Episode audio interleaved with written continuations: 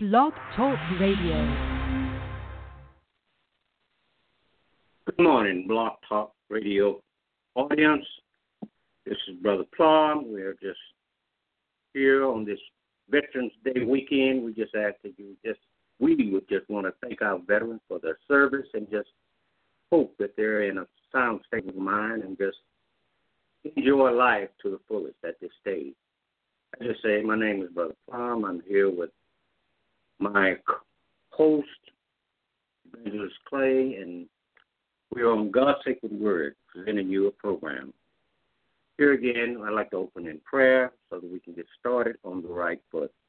Oh, most loving and gracious God, truly, we just thank you for life, strength, and health. We thank you, dear God, for the bountiful blessings which you dispense freshly each and every day. We just ask you, God, you just continue to lead, guide, and direct us in everything that we do, all in service to you. We know, dear Lord, that you are our Lord and our God, and we just thank you and we love you. This morning, dear God, we just ask that you just touch the heart of our listeners and just bless them, that your word may penetrate their hard hearts, dear God, and just let your will be done in our lives so that we can do only you can do in our lives to be our Lord and our Savior. In Jesus' precious name, we do pray. As I just say good morning. We are here to present a program. We have Evangelist Clay. He will be in the book of Romans, and he will do Romans chapter 6 and 7. And I'll do 8 through 11. But at this time, I present to you Evangelist Clay. Hello there, Blog Talk Radio listeners. We're going to start by giving honor and praise to God first for guiding us in our God Sacred Word Bible study, along with thanking Minister Joel Lewis, our program manager, and Granny's Place for granting uh, God's Sacred Word this opportunity. You can also join our group with God's Sacred Word on Facebook at Peace Keep God First. First is written 1ST. And there you'll find the questions. And, and you can post your questions and your comments on uh, God's Sacred Word, where you'll find a variety of quotes, recipes, exotic flowers, jokes, and so much more to enjoy. So check us out. Now let's get into our lesson. Okay, as you know that this week we're in the book of Romans, as uh, Brother Plum has said. Next week we will close the book of Romans with chapters 12 through 16. Now, in chapter 6 and 7, Paul is explaining to the Roman Christians about the law in Jesus, and sanctification. And in chapter 6, Paul is closing the teaching on justification, where God declares believing sinners righteous. And you can find this in Romans 3 and 20 and Romans 5 and 21. When we, as reborn Christians, repent of our sins, they're placed on uh, Jesus Christ's shoulder, who paid for our sins through his shedding of blood, and he died on the cross for us who believe in him, which makes us just before God, and our sins are forgiven.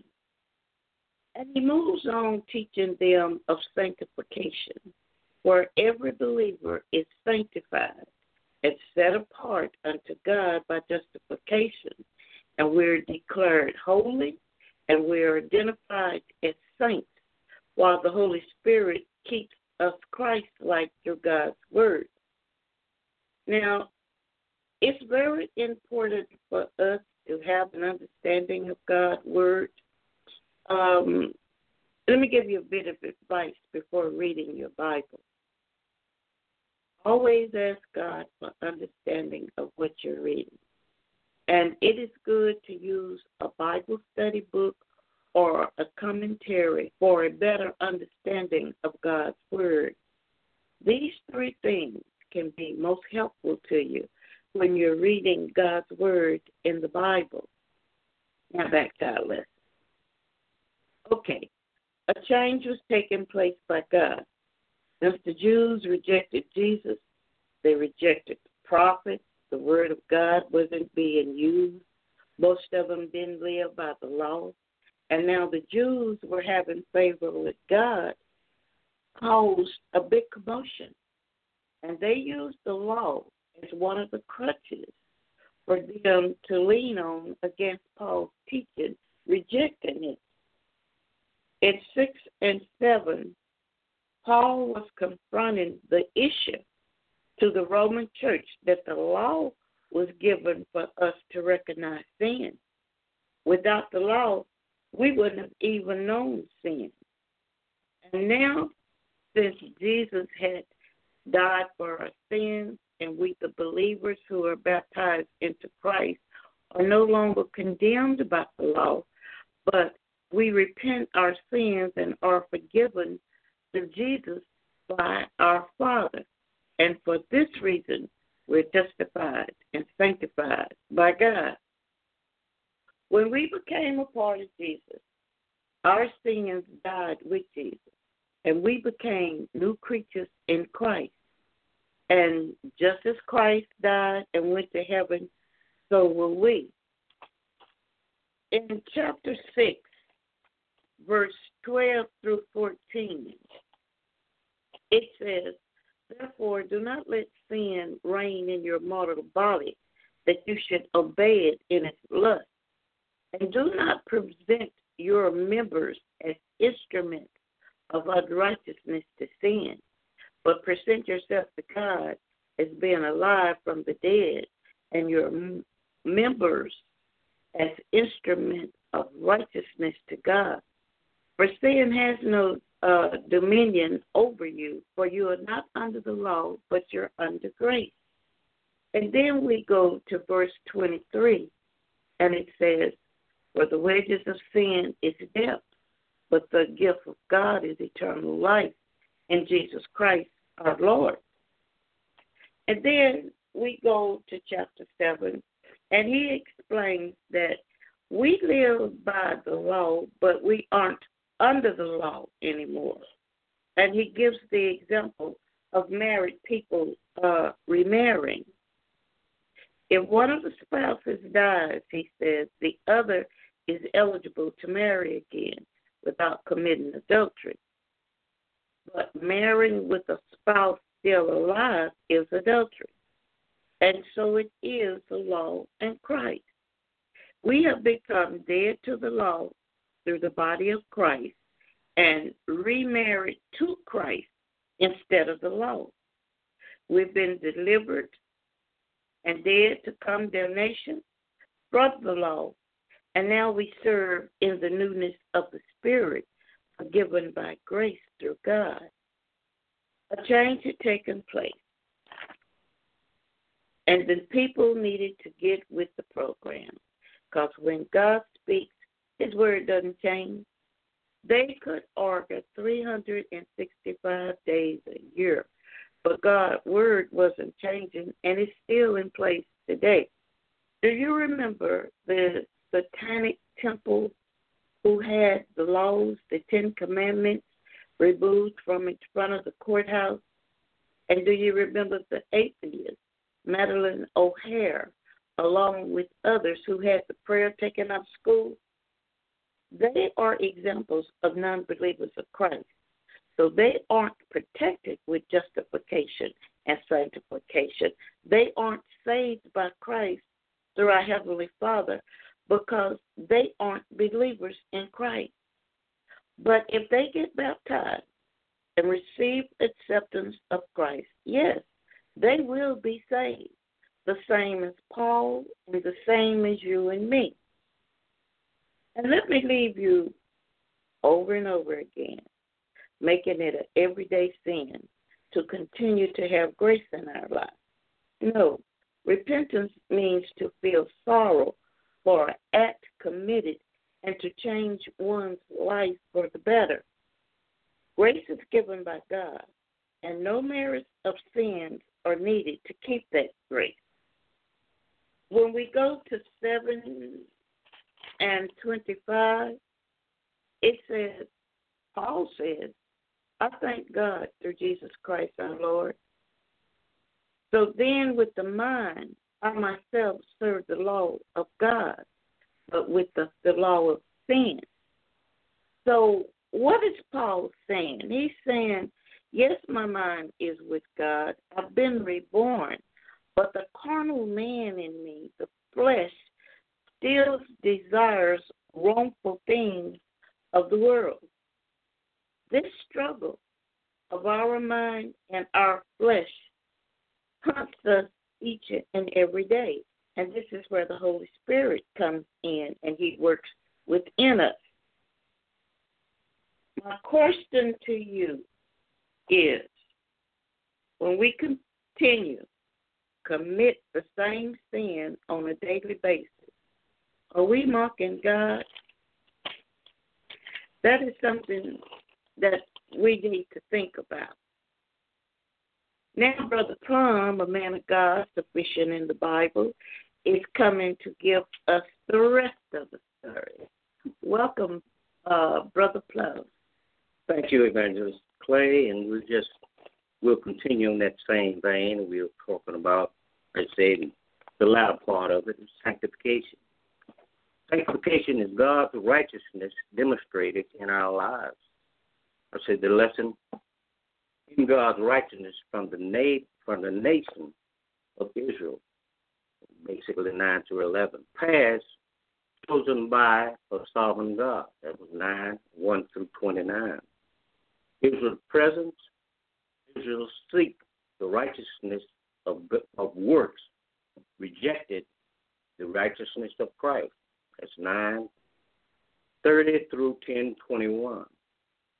Israel's future, the nature, the nation will ultimately be restored by God. That these were all set out previously. I said, we have looked at justification and the sanctification of the soul. But what about the body? Romans 8 gives us the answer. Here, Paul shows us that while we were still in this life, the body remains unredeemed. But the fact that the spirit has been justified and the soul is being sanctified is a guarantee that God will one day redeem and glorify the body as well. When we enter at last into the presence of Christ, we shall stand perfect in body, soul, and spirit before Him. That is the exalting thought that erupts into a great, tremendous anthem of praise at the close of this chapter. In all these things, we are more than conquerors through Him who loved us. For I am convinced that neither death nor life, neither angel or demons, angels or demons, neither the present nor the future, nor any power, neither height nor depth, nor anything else in all creation will be able to separate us from the love of God that is in Christ Jesus our Lord. That's Romans 8, 37 through 39. In chapter 9 through 11, Paul answers many of the questions that naturally arise from the careful consideration of his argument in the first eight chapters. In Romans 9, he deals with the issue of God's sovereignty, including the paradoxical fact that human beings have free will at the same time that God, in his sovereignty, chooses us. The question of election and predestination, that God is unfair if he does not choose to save all people. But the fact is that our entire race is already lost in Adam.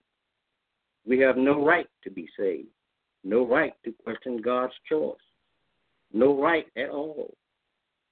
It is the it is only God's grace that saves us, and we have no right to complain to God that some are saved while others are lost. In Romans 10, Paul linked the sovereignty of God with the moral responsibility and of man. God chooses, but so do we. And the great spiritual paradox of free will and predestination is that while God has chosen us, we have also chosen him. All people have the same free will, which operates in harmony with God, sovereign predestination, in some mysterious way that is beyond our understanding. Salvation is a choice of faith, Paul observed. The righteousness that is by faith says, Do not say in your heart that who will ascend into heaven. That is to bring down, to bring Christ down, or who will descend into the deep. That is to bring Christ up from the dead. But what does it say? The word is near you. It is in your mouth and in your heart. That is the word of faith we are proclaiming. That if you confess with your mouth Jesus is Lord and believe in your heart that God has raised him from the dead, you will be saved. For it is with your heart that you believe and are justified, and it is with your mouth that you confess and are saved. Here again, that's Romans 10 6 through 10. So you need not climb up to heaven to bring Christ down or go down to the grave to bring him up from the dead, which is what you would have to do in order to be saved by your own effort. It cannot be done. The word is always in your mouth that Jesus is Lord. Only believe in your heart that God had raised him from the dead, and you will be saved. Romans 11 says, in Romans 11, as I say, Paul shows us that even as God set aside Israel for a time in order that grace might do its work among the Gentiles, so God has completely set aside the flesh, the fallen nature, so that we may learn what God will do for us and through us. When we freely admit that without Christ we can do nothing. And when we live our lives accordingly, totally depends upon Him, then we discover that we can do all things through Him who strengthens us. Here again, that's Philippians 4.13. And what an amazing discovery that is. Pride, therefore, is our greatest temptation and our cruelest enemy. Someday, even our flesh will serve God by His grace. Our glorified flesh. In the day when creation is freed from its bondage to sin, and the Son of God stands forth in, resurrect, in resurrection bodies, then even that which was once rejected shall demonstrate the power of wisdom in God. But here again, that's a great dissertation and it shows great care. That I evangelize a lot in dealing with these people out in the public. But I said I use the Roman road as a as my guideline. I'll always emphasize the ability to sin. The Bible says all have sinned and come short of the glory of God. So this is right there for them. Well, I'll ask them, is sin in the world? Do we have death in the world? Because of sin, there is death. So you can't deny that fact. But yet and still, the penalty for sin is death. Who want to pay sin's penalty? You want to pay, or will you accept Christ's penalty for dying for you? And they say that's the beauty of it. They said, while we were yet in our sin, Christ died for you. He didn't wait for you to clean up your act or do something different than what you know what was required, but that's what you did. That's what he did for us. Because of his great love for us, he was willing to die for us. that I always flip the card and ask. He was willing to die for us, but are you willing to live for him? That is a great choice. That no pride in our lives and to emphasize the fact that hey, I can handle my life better than you. Here again, we are trying to deny the creation of Almighty. He made us. He knows everything about us. He knows the end from the beginning. But yet and still, we want to say, I can do the better thing. Here again, I always think about the analogy of the potter and the clay. Here again, the clay is in the potter's hand. He molds and shapes and develops whatever he wants to do. Do you think the clay could scream back and say, hey, I want to be and such. I don't want to be this. It doesn't work that way. Your creator shapes everything about your life. He knows what's best for you. And he only gives us the best. But I said, are you willing to accept that fact? But most of the time we think that we have a better plan and that better plan does not work, people. But and still we want to say it does. And as a consequence we you know, we want to emphasize what we want to do and we just don't what I say, we just we truly don't trust Christ. The bottom line is we trust ourselves more than we trust Christ. We are made in the image of Him. He made us like He wanted us to be. And as a matter of fact, each of us has a purpose in life. That I can't do what you were supposed to be doing, and you can't do what I'm supposed to be doing.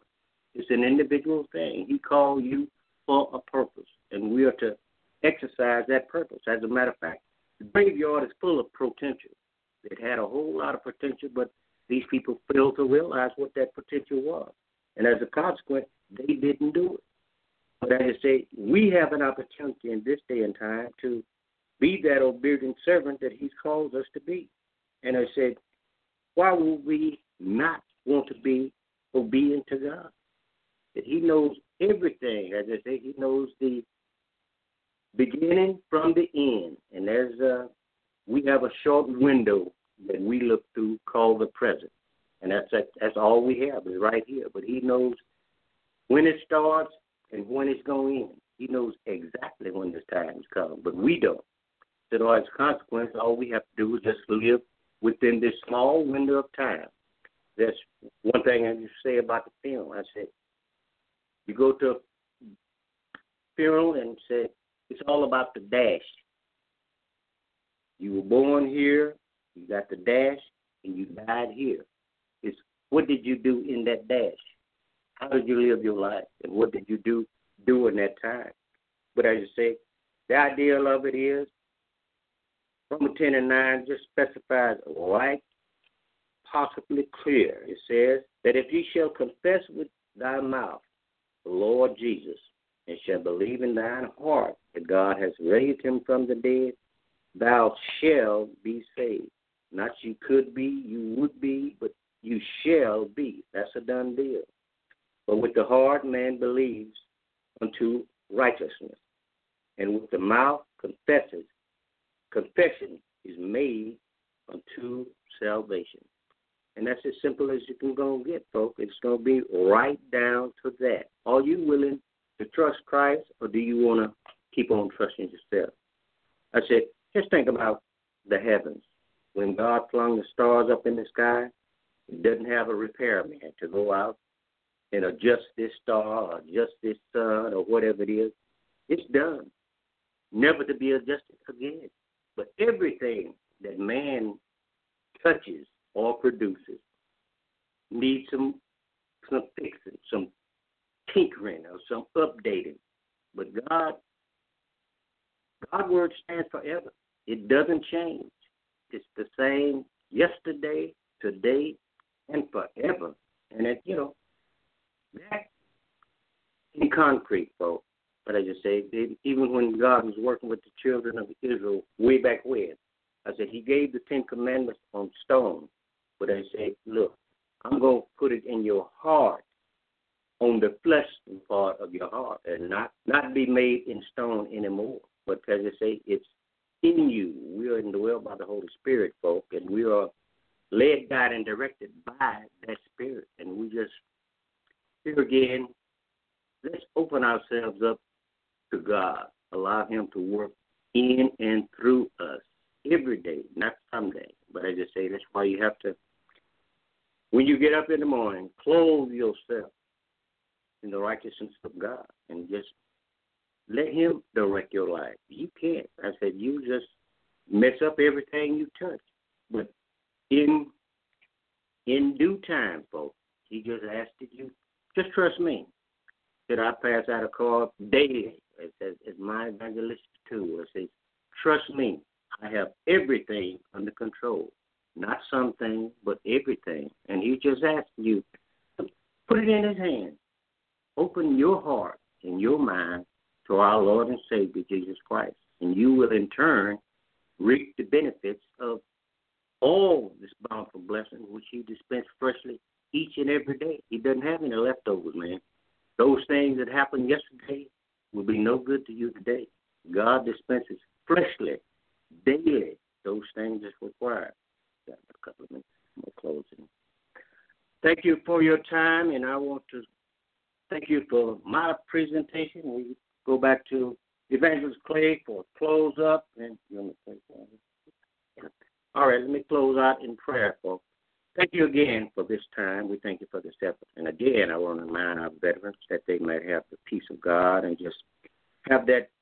Thank you for your service to God. We're all veterans in this category, and we just thank you for the time served and just ask that you just bless us continuously as we go through this process called life, knowing that it's a struggle to God, but in you there is peace. And we just thank you for it and just allow your will to be done in our lives so that we might be the servants you call us to be. And just thank you, Father, for all you've done. And just continue to shower us with all your bountiful blessings so that we might enjoy the benefits of the fruit of our labor as we give all praise and honor to you. In Jesus' name we pray.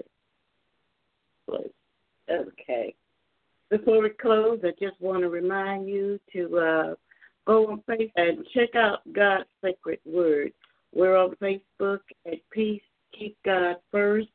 And remember, first is written 1ST. And you will find the questions and answers to this talk show. And just check out our page because there's a lot to see. And I really think you will enjoy it. We're going to close out and we will see you next week. Okay. Bye. Have a very blessed day. Thank you. Have a good day. We always uh, get out at 19.